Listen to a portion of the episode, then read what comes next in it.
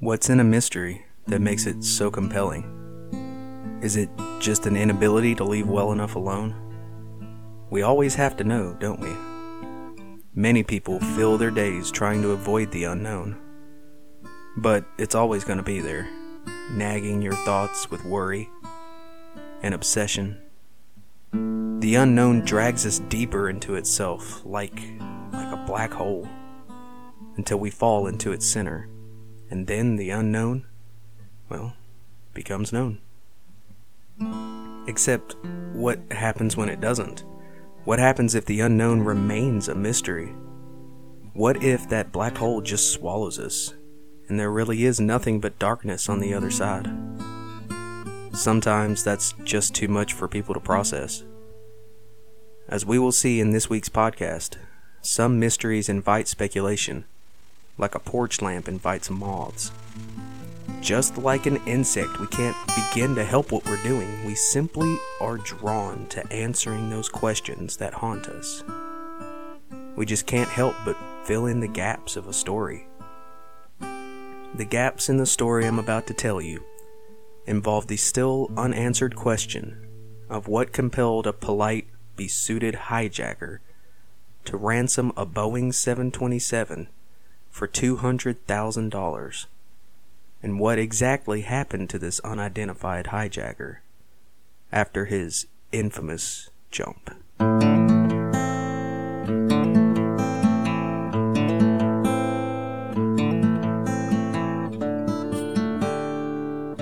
Join us for the next hour as we contemplate the confounding. We'll try to gain a little more understanding, but there are no easy answers here. This is imperfect clarity.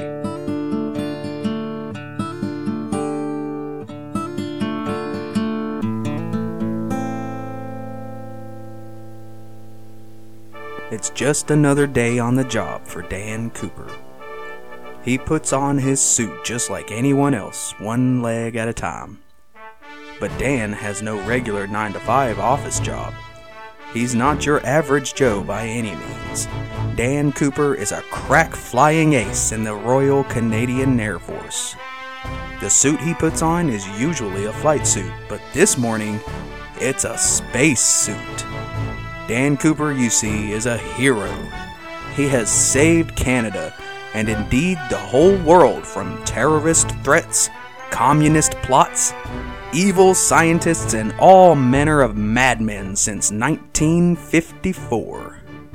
Today, Dan Cooper will be flying once again for the safety of Canada and all of planet Earth. On this mission, Dan will be flying his rocket ship to the Martian moon Deimos to ward off an otherworldly threat. Okay, so you've probably figured out by now that Dan Cooper is a fictional character. He is the creation of Franco Belgian artist Albert Weinberg. Albert came up with Dan Cooper for Tintin magazine. Uh, he was a rebuttal for the Buck Danny series, which was published by their rival Spirou. The story of heroic Dan Cooper, Canadian flying ace, is truly a fascinating and inspiring foray into the art of Albert Weinberg. It's not this Dan Cooper, however, that I'm going to be telling you about today. Rather, I'm going to tell you a story about a man who, most likely, was not named Dan at all. He most likely stole the name Dan Cooper from the comics that he read in his childhood in the 50s. He may or may not have been Canadian, and he may or may not have been a pilot. We will likely never know these things for sure. For some, he was a hero. For others, he was a force of evil, no matter how polite he was described as being. Regardless, we can be relatively sure that his name was not Dan Cooper, nor even the nom de guerre with which he has been christened by the public. D. B. Cooper.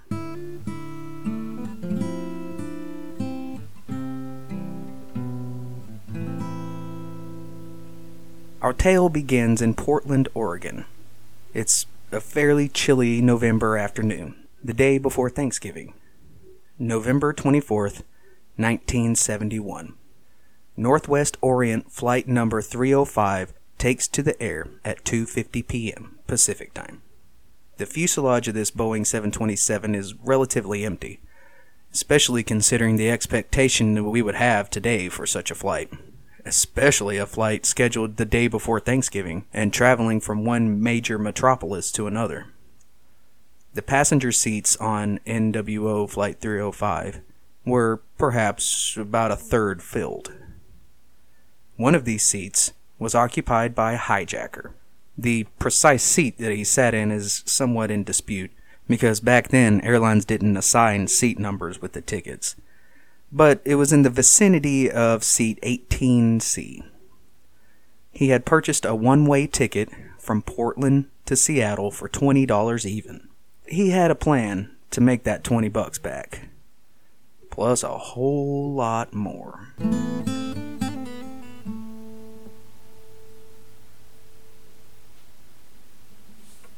The occupation, and even, as I've said, the real name of the hijacker, has been eluding the FBI for decades now.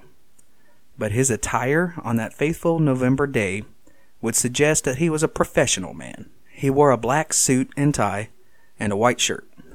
He was well groomed, very put together, and according to the testimony of those with whom he interacted during his crime, he was very polite. He was clean shaven, had combed hair, and even sported a mother of pearl tie clip.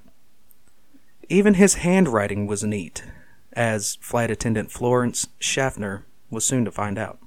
Quick aside here, folks. I think I at times pronounced Miss Florence's name both Schaffner and Schaffner. I'm not sure which one it's supposed to be. I'm not very good with names. And I'm not going to re record this. If you're listening, Florence, Sorry. Anyway, back to the show.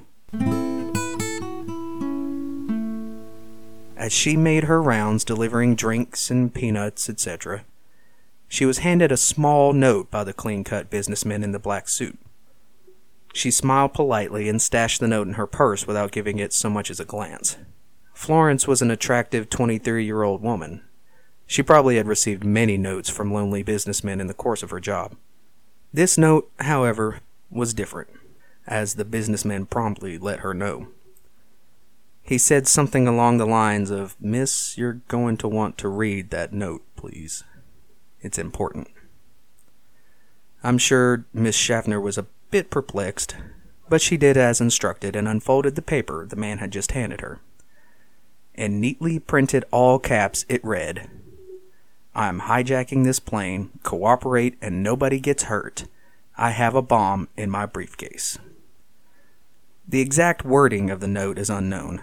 Miss Schaffner would only later recall the gist of the message, and, wisely, the hijacker would reclaim the note itself. After the now frightened flight attendant read the neatly printed but threatening message, the alleged Mr. Cooper asked her to take the empty seat beside him. Miss Schaffner, in a brave and very wise move, requested that she be allowed to see the bomb. She needed to confirm the danger Mr. Cooper claimed to hold over the plane. The mysterious hijacker obliged her. He opened his attache just enough to reveal eight red cylinders attached by various wires to a larger cylinder. There is a prevailing notion today that this bomb was actually a fake. The red cylinders were most likely road flares, and the large, quote, battery cylinder was probably inoperative. However, Miss Schaffner certainly thought it was the real McCoy and acted accordingly. She listened intently as the besuited bomber detailed his demands.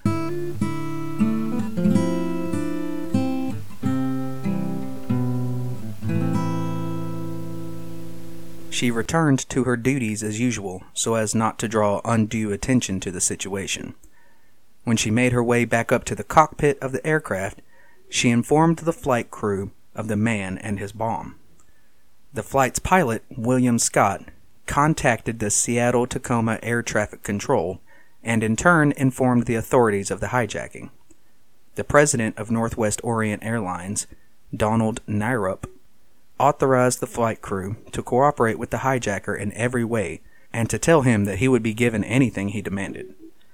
The demands that this hijacker made weren't quite what was expected, however. To explain this, we're going to need to examine the political scene of the times just a bit. It's 1971, and the United States is in the midst of the Cold War. Relations with the USSR and other communist states are tense, to say the least. And there has been a lot of hubbub over the years about the communist threat just south of the U.S. coast Cuba. You see, the clash of ideologies and lifestyles that had swept the U.S. in the 1960s had brought with it more than free loving hippies and groovy psychedelic music. There was, for whatever reason, a large number of U.S. citizens that sympathized with Fidel Castro. Maybe they wanted to rebel against the norm, or to piss off their parents. Maybe they wanted to fight for a cause they truly believed in and to overthrow the capitalists. Well, whatever the justification, this boom in Castro supporters within the states corresponded with a boom in crime. During the mid to late 1960s, there was a rash of these, quote, freedom fighters who thought it a grand idea to hijack a plane and fly it to Cuba. Of course, upon landing in Cuba, the politically motivated hijackers were rarely, if ever, greeted with open arms the nightmarish conditions these people endured in their political skyjackings, as they were called, is beside the point of this story, but it is really a fascinating tale. If you're interested in learning more about it, I recommend the book Hijack by Anthony Bryant. And while you're at it, do also check out a book by Brendan Koerner, author of The Skies Belong to Us which is a thought provoking look at how the rash of skyjackings in this period put the U.S. on the slippery slope towards the intensive security measures we see in the airports today. Hi, folks, it's me again with another aside. I feel the need to make it clear here that these guys are not in any way paying me to mention their books. Um, this isn't like an ad placement. They're actually just really good books that I came across in my research for this um, topic. So, yeah, not getting paid for that. Definitely check the books out though. Okay, back to the show. According to Koerner, there were more than 130 U.S. airliner hijackings from 1968 to 1972. Many of these were politically motivated. So when D.B. Cooper told the young flight attendant, Miss Schaffner, that he was hijacking their plane, it was assumed that he would want to fly the craft to Cuba. This was not the case, however. Dan Cooper demanded something a bit less idealistic, a bit simpler. He asked for cash and parachutes. The way he asked for the money has led some to conjecture that he was Canadian. He asked for $200,000 in negotiable American currency. Cooper spoke English, and he had no apparent accent. This fact, coupled with the casual use of dollars, in reference to the cash leads investigators to assume that he was either American or Canadian, and his use of the odd phrase negotiable American currency that kind of lends credence to the theory that the dollars that DB Cooper was used to spending were Canadian dollars. There is one more thing that we can infer from the words he used here. He had planned this hijacking to some degree. This was no crime committed on a whim or in a moment of passion he demanded four parachutes, two primary chutes, and two reserve chutes. It is assumed that he asked for four in order to make the impression that he was going to take a hostage with him. This would prevent the FBI from procuring a fake or inoperable parachute for him to use. He also demanded a refueling truck to be waiting for them at the Seattle airport. Don Nyrop, the president of Northwest Orient Airlines, agreed to Dan Cooper's demands perhaps even with a sigh of relief that he wouldn't have to be dealing with some politically motivated nutjob who was willing to die for a cause. This guy just wanted money. A simple, understandable motivation. The FBI worked for nearly two hours at gathering the money and the parachutes which they would give Cooper. While they did so, NWO Flight 305 circled the Puget Sound. Finally, at about half past 5 p.m. Pacific time, Tina Mucklow, the flight attendant who had taken over the role of liaison between Mr. Cooper and the cockpit, informed him that the money and the chutes had been acquired. The aircraft soon touched down at the Seattle Tacoma airport, and further instructions were given to the flight crew.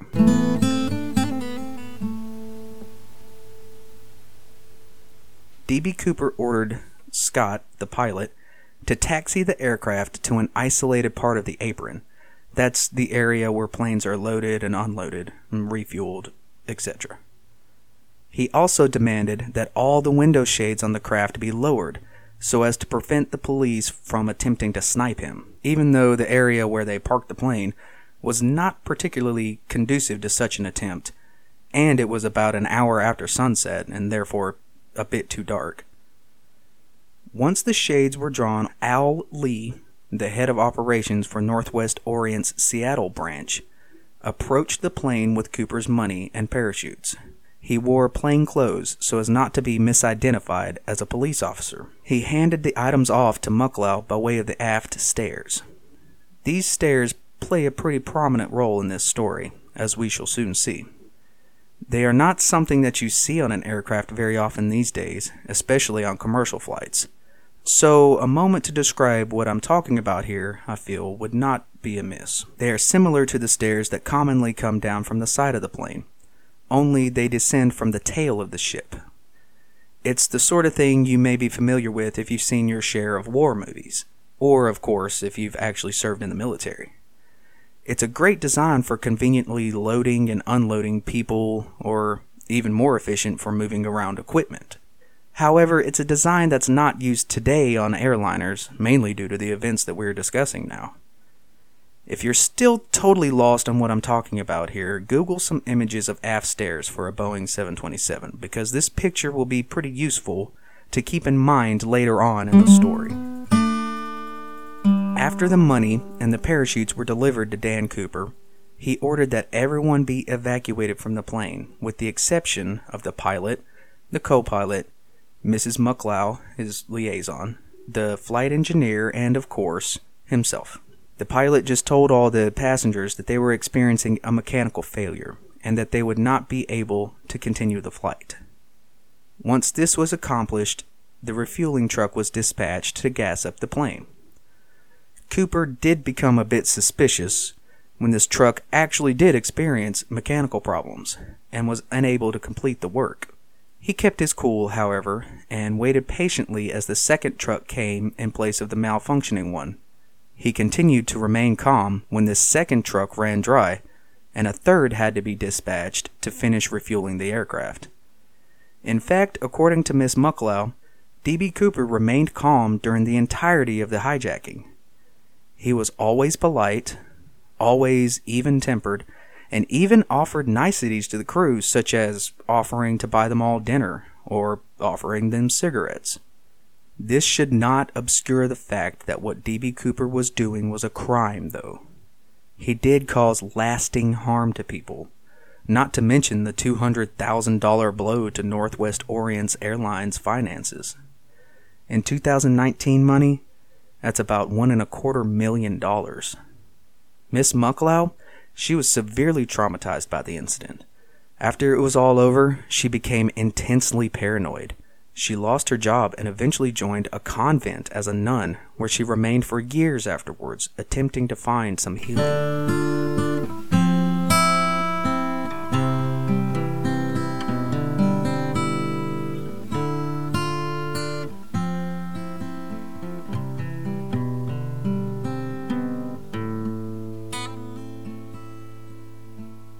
The polite demeanor, as well as the clean cut business attire, certainly adds to the mysterious persona that is D.B. Cooper. Ralph Himmelsbach, the original lead investigator for the FBI on Norjak, that's the code name that the FBI gave to the D.B. Cooper investigation. It's short for Northwest Orient hijacking. He said that Cooper was a rotten, sleazy crook. But this has not stopped Cooper from becoming something of a pop icon over the years. His exploits have infiltrated American culture through music, literature, film, and even such festivities as Cooper Day celebrations, which are held in parts of Oregon and Washington. The image of a man wearing the odd combination of a business suit and a parachute has come to be a symbol for mavericks, outlaws, and daredevils. Cooper like characters and storylines have appeared in a long list of TV shows and movies. More disturbing, however, are the Cooper like characters who have attempted copycat crimes. Two of these copycat hijackings, one perpetrated by a Rob Heady and another by Frank Sibley, both in 1972, directly led to alterations in the Boeing 727 which prevented the aft stairs from being lowered in flight, and which added a peephole in the cockpit door, allowing the flight crew to see into the cabin of the aircraft with the cockpit door shut. Even more extensive changes to air travel were to follow. Many attribute the increase in airport security and subsequent intrusion in travelers' privacy to the Cooper case and the copycat cases that followed. What people had begun to copy and what makes this crime truly unique was the end game of Cooper's plan the jump.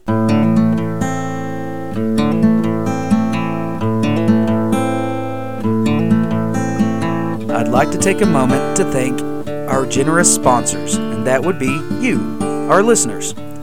Through your support on Patreon, we can keep this show up and going. If you would like to make a donation, go to our Patreon page you can contribute as little as a dollar each month.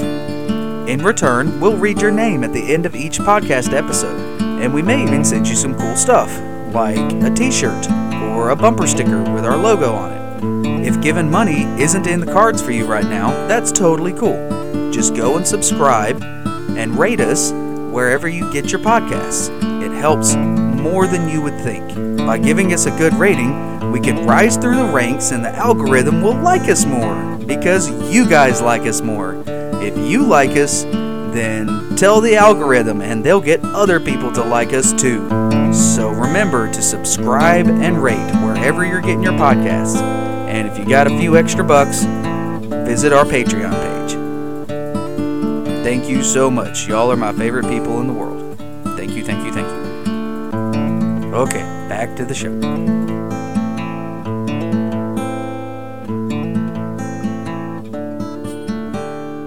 After the plane was fueled up, he instructed the pilot on their flight path. He told them he wanted to fly to Mexico with a ceiling of 10,000 feet at the slowest possible airspeed the craft could fly without stalling and with the flaps at 15 degrees. There was some discussion about the safety of taking off with the aft stairs lowered, as Cooper had demanded, and more discussion about an additional refueling stop due to the restraints that Cooper placed on airspeed and elevation. But Cooper agreed to these amendments with very little argument. As it turns out, he never intended to fly all the way to Mexico, and he knew that he could lower the aft stairs while in flight. This last detail is interesting because this fact about the stairs was not public knowledge. Even the pilots weren't aware of this. At 7:40 p.m., the plane took off and began its flight south towards their refueling stop in Reno. After they were in the air, Cooper told Mucklow to join the rest of the crew in the cockpit. As she made her way to the front of the plane, she saw Cooper tying something around his waist. It was later discovered that Cooper had cut several cords from one of the parachutes he was given and used these to tie the money in a bundle to himself. After the 727 left the runway, two F 106 fighter jets were scrambled from McChord Air Force Base to follow the airliner. They put a priority on staying above or below the 727 so as to stay out of Cooper's line of sight. Unfortunately, they failed to gain an advantageous line of sight with the 727 themselves. In total, five different military aircrafts would attempt to tail the hijacked Boeing, but none of these were able to see what happened next. The defining moment of this story. It was a jump that would go down in history.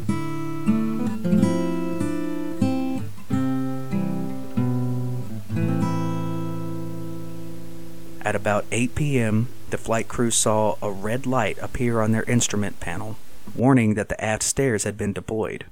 Then at 8:13, the pilot William Scott had to adjust the plane's flight to correct for a sudden upward movement of the tail.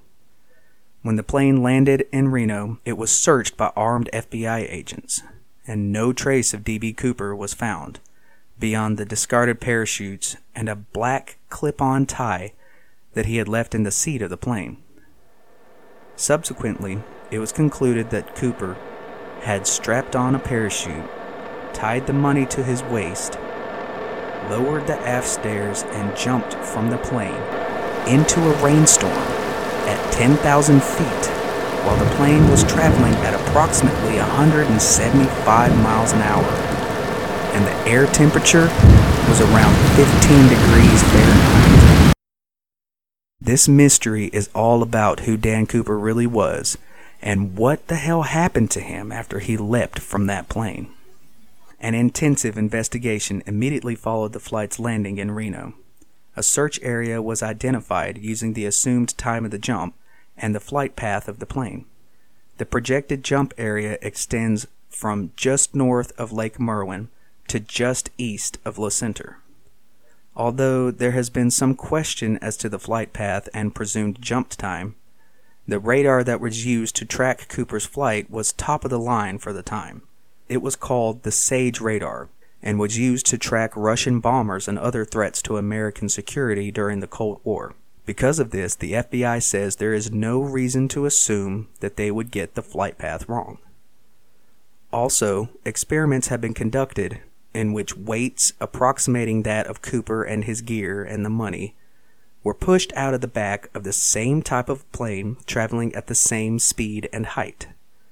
The upward movement of the tail was identical to that reported by William Scott, and therefore confirmed the presumed jump time of about 8:13 p.m.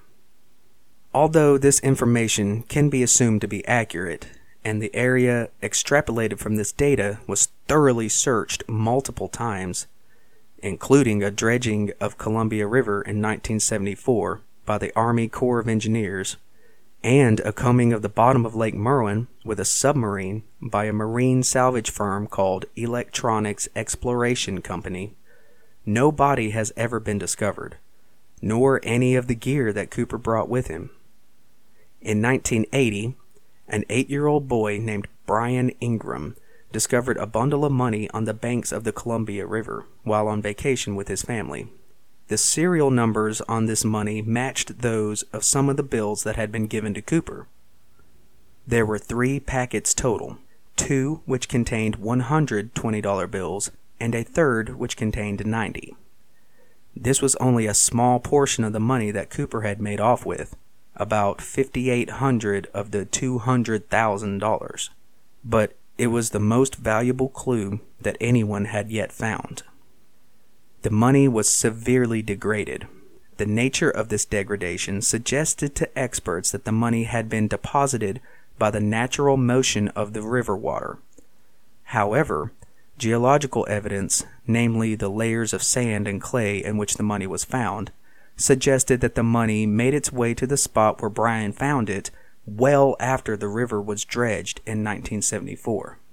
This conclusion has been challenged, however, and additional evidence, namely the amount of deterioration on the rubber bands binding the money together, suggests that the money would have to have been buried within a year or so of Cooper's jump. In the end, no definitive conclusions as to the identity or whereabouts of Dan Cooper could be gleaned from the rotten bundles of 20s. Still, Brian Ingram was able to glean a nice payoff for his discovery. He auctioned off 15 of the bills in 2008 for $37,000. As of 2019, none of the remaining 9,710 bills that were given to Cooper have been found. The serial number on these bills remain available to the public. Perhaps if you find a stash of old cash hidden in a wall or buried in a yard somewhere, it would be wise to check these serial numbers and see if you just found some Cooper cash. There have been some items found in the wilderness covering the proposed landing area for Dan Cooper's famous jump. Most of these have turned out to be red herrings. Some bits of parachute material have been found, but they were conclusively ruled out as not being from the gear Cooper had used. There was a metal plate with instructions for lowering the aft stairs of a Boeing 727 found in the area, and this has been assumed to have come from Cooper's flight. This, however, hasn't yielded any useful information for identifying the hijacker or locating the money or a body. One reason for the lack of evidence found in this case is the terrain which Cooper jumped into. This is indeed wild country. The northern section of the search area, the portion nearest Lake Merwin, is very rugged and mountainous. It is isolated and heavily forested. The towns nearest Lake Merwin, Amboy, Washington, which is about five miles from the lake, had a population of under 2,000 people in 2019. The town nearest the southernmost end of the search area, La Center, Washington, had a population of just over 3,000 in 2019. The county that includes both of these cities, Clark County, had a population density in 2019 of 789 people per square mile. Now, this includes both of the above mentioned towns as well as the other 25 cities and townships in the county. If you were to look at a map of this area, you'd see one major road, which is Lewis River Road.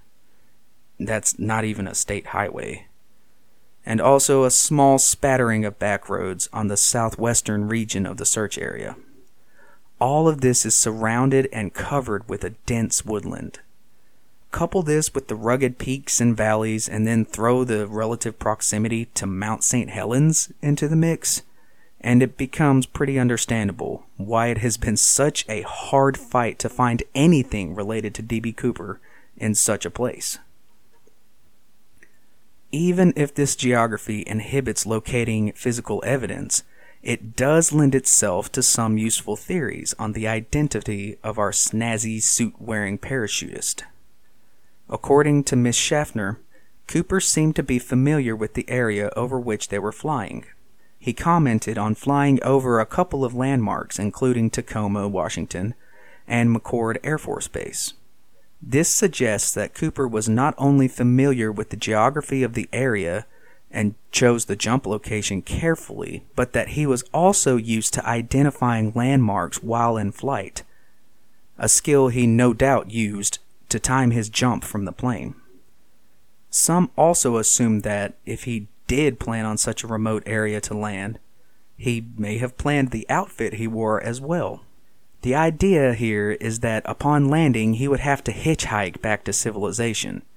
It would be far easier to get a ride if he was wearing a suit as opposed to wearing a skydiving jumpsuit. This is also, likely, the reason he chose November 24th as the day on which he would execute his plans, that day being the beginning of a long weekend. He would need as much time as possible to hike to a road, catch a ride, and make it back to work. By wearing a suit, he could just stroll right into work at the end of his adventure. This, however, seems to me like a bit of a flimsy theory upon close examination. I mean, I think I would notice if a colleague, especially someone who was usually well dressed, came into work after jumping out of a plane and hiking through the woods, not to mention wearing the same suit from Wednesday all the way till Monday. Still, the assumption that Cooper worked in a job in which he was expected to wear a suit and tie is one of the most commonly cited theories about his identity. The tie itself is a matter of great significance to many Cooper investigators. One group of investigators, the Citizen Sleuths, conducted a thorough forensic examination of the tie, calling it one of the most important pieces of evidence in this case. In fact, there is precious little physical evidence in the case, and it was fortunate for those trying to solve the mystery of D.B. Cooper's identity that he left the tie behind. As the Citizen Sleuths stated on their website, citizensleuths.com, in the entire Cooper case, there are only two real pieces of useful physical evidence currently available the black tie, and the ransom money found on Tena Bar. Okay, quick aside. Pause the quote. I didn't mention earlier, uh, the Tena Bar is the spot on the Columbia River where Brian Ingram had found the money in 1980 when he was uh, camping with his family. Okay, back to the show. While the money points to what happened after Cooper jumped, it is only the tide that points to where he came from and the life he led. Of all the possible things for him to leave on the plane, the tie was incredibly fortunate for this investigation. A tie is one of the only articles of clothing that isn't washed on a regular basis. Their forensic analysis was able to extract DNA from the tie, but there is no way to verify that the sample actually came from the hijacker. They were also able to identify several interesting materials on the tie. These included unalloyed titanium, as well as rare earth minerals such as cerium and strontium sulfide. The only places that such minerals would have had an opportunity to embed themselves in the fabric of the tie were metal or chemical manufacturing factories and salvage companies. Perhaps Cooper was a manager or engineer at one such facility. Granted, this is still only important assuming that he wore the suit to work. Would it not have been possible that Cooper acquired the tie the day of the hijacking?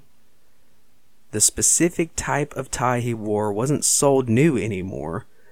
Its particular line had been discontinued over a year prior. However, he certainly could have bought the tie at a thrift store or simply stolen it. We know he obviously had no moral qualms about thievery.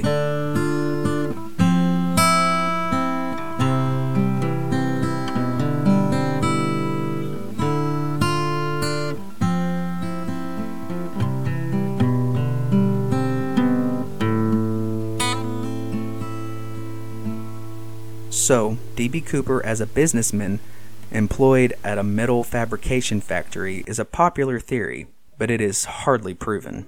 What other theories on the possible identity of the bomb wielding maverick have been proposed over the years? This list is insanely long. Since 1971, the FBI has processed more than a thousand, quote, serious suspects. More than a thousand. Obviously, giving any sort of detail on this list would be far beyond the scope of this podcast. There are some notable persons of interest, however, whom I can quickly mention. One trait that it is hypothesized Cooper had is a military background. This is assumed due to his technical knowledge of the 727, the familiarity of navigating in flight using landmarks, and his request for military issued parachutes and his overall plan of surviving the insane feat of parachuting out of the back of an airliner. One proposed suspect that shared this hypothetical trait was named Kenneth Christiansen. In 2003, his brother Lyle watched a documentary on D.B. Cooper and became convinced that his brother, who had died in 1994, was the true Dan Cooper. He had served as a paratrooper immediately after World War II ended, and he worked as a mechanic and then a flight attendant for Northwest Orient Airlines. He had also supposedly bought a house with cash not long after the hijacking. This last bit was later disproven, however, along with a few other pieces of circumstantial evidence. Still, Christiansen was a popular suspect for some years thanks to a book that was written on the links between himself and D.B. Cooper, as well as an episode on a History Channel TV series that linked the two men. Some still believe that he was the real Cooper, even though he doesn't really match the physical description that was given by eyewitnesses in 1971. Another of the proposed identities for Cooper shared very little with the profile for the hijacker beyond the physical description. Jack Coffelt is only one of many con men who have tried to claim the identity of the infamous hijacker. He was one of the first, though, beginning to claim to be Cooper in 1972. He enlisted the help of a former prison cellmate to peddle his falsified story to Hollywood. They never really had any success, but the pair deserve marks for their tenacity. Although Coffelt died in 1975, his partner in crime continued to try to sell the story for decades.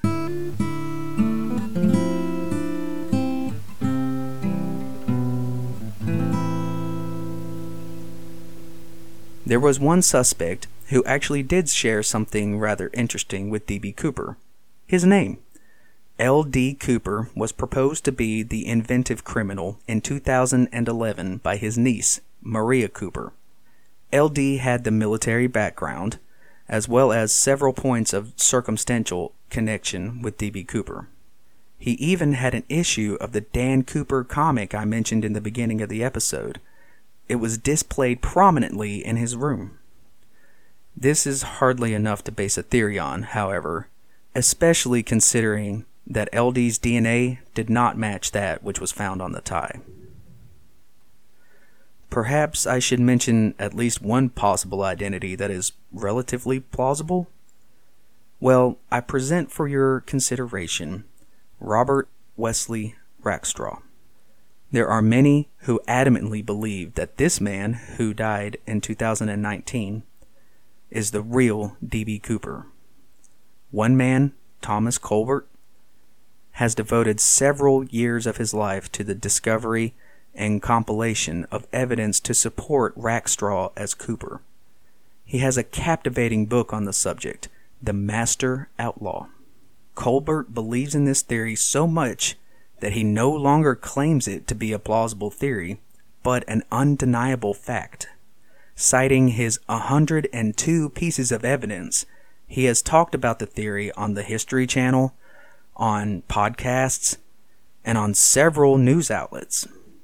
He even filed a Freedom of Information Act lawsuit against the FBI in an attempt to force them to release information on Norjak. I won't go very deeply into Colbert's evidence, but I will say that it is pretty compelling. If you'd like to learn more, I will include a link to his website, dbcooper.com, in the episode notes, as well as a link to the very informative conversation with Colbert on the podcast Generation Why. Suffice it to say, Rackstraw has a history of criminal behavior a list of circumstantial similarities between himself and Cooper, and even his own claim to be Cooper. Although he would later recant this claim, saying that he told everyone he was D.B. Cooper, quote, as a stunt. If this sounds too baseless for you still, consider the FBI's favorite suspect, Richard Floyd McCoy, was arrested for perpetrating a similar hijacking and attempting to escape by parachute only five months after the 1971 incident. The FBI says that he is the, quote, one suspect left on our list. This is despite the fact that he doesn't really match the physical description of D.B. Cooper. Another favored candidate for Cooper's secret identity was one Duane Weber. However, he too had DNA that failed to match that found on the tie. If you're noticing a trend here, you're not alone. There is very little evidence for anyone who has claimed to be D.B. Cooper. This is likely a major contribution to the fascination that pop culture has had with the hijacker.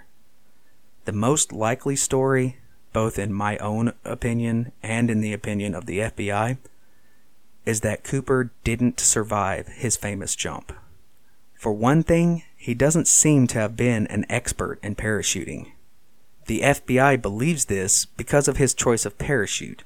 You see, one of the two reserve chutes that were provided to Cooper was a dud, a prop, simply a non functioning training tool used in the parachuting school from which the gear had been acquired. It was, in fact, sewn shut and couldn't possibly have been deployed. And that was the chute that Cooper grabbed.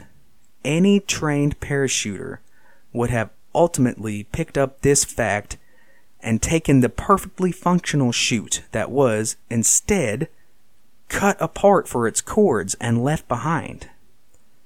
In addition to this, no trained expert would have dared to jump out of a plane traveling at 175 miles an hour into 15 degree Fahrenheit wind and rain at night with the intention of then hiking through the wilderness wearing loafers and a suit.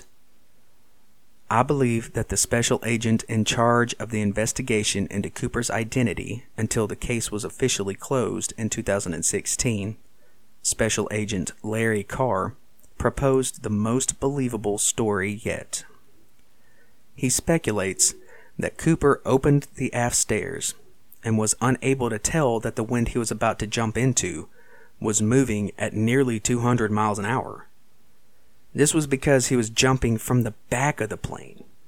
Once he did take that fateful leap, he began to tumble wildly. In the chaos of being tossed this way and that, and in the extreme cold for which Cooper was wholly unprepared, he failed to deploy his parachute and was dashed to pieces on the ground 10,000 feet below. No body has ever been discovered simply because Cooper jumped out of the plane over the middle of nowhere. I really can't blame anyone for being fascinated with this story, with the possibility that Cooper got away with this daring stunt. There's so much to be said for a mystery that has little or no chance of ever being solved. To me, however, the most underwhelming answer is really the most likely. D.B. Cooper's bones are probably scattered across the forest near Lake Merwin, Washington, and his bundle of cash has long since rotted away. The enduring legacy of his crimes, however, are just as fascinating to me as the mystery of his identity, the impact he had on air travel in America, and on the way our culture views renegades and criminals is perhaps enough to elevate D.B. Cooper to legendary status. Anyone familiar with the events of November 24th, 1971, will surely always be moved to some strong emotion, whether envy, anger, disdain, or even awe, at the now iconic image of a man clad in a black business suit and wearing a parachute while clutching a briefcase bomb and a bundle of cash staring out of the back of an airliner. This moment will be burned into our collective consciousness for years to come as the faithful moment before the jump.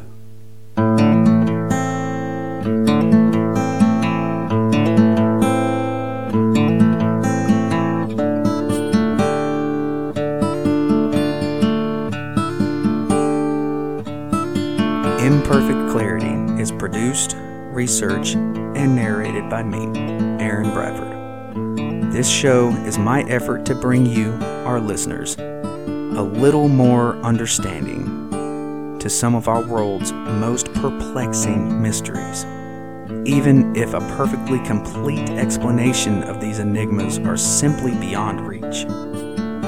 I truly hope that you will be able to draw your own conclusion on these topics and perhaps even approach the unknown in a totally new way. By doing so, together we can find a way to explain the perplexing, demystify the obscure, and elucidate the inscrutable, even if it is with imperfect clarity. A special thanks to Crystal for having my back on this endeavor and for helping me make this crazy idea into a real show for all of you out there in podcast land to enjoy. If you want to know more about the different theories that try to explain what happened to D.B. Cooper and who he may have been, there is a wealth of information to be found at dbcooper.com, citizensleuths.com, and archives.fbi.gov. And of course, a very special thanks to you, the listener Without you, we wouldn't have a show. Please subscribe and review wherever you are listening to this. As always, if you have any questions or comments regarding this episode or any other episode of Imperfect Clarity, please do not hesitate to contact me. Look up the show on Facebook or email me at imperfectclaritypodcast at gmail.com or visit our website at imperfectclaritypodcast.com. Until next time, keep contemplating the confounding. Maybe you'll gain a little bit more understanding. Even imperfect clarity is always better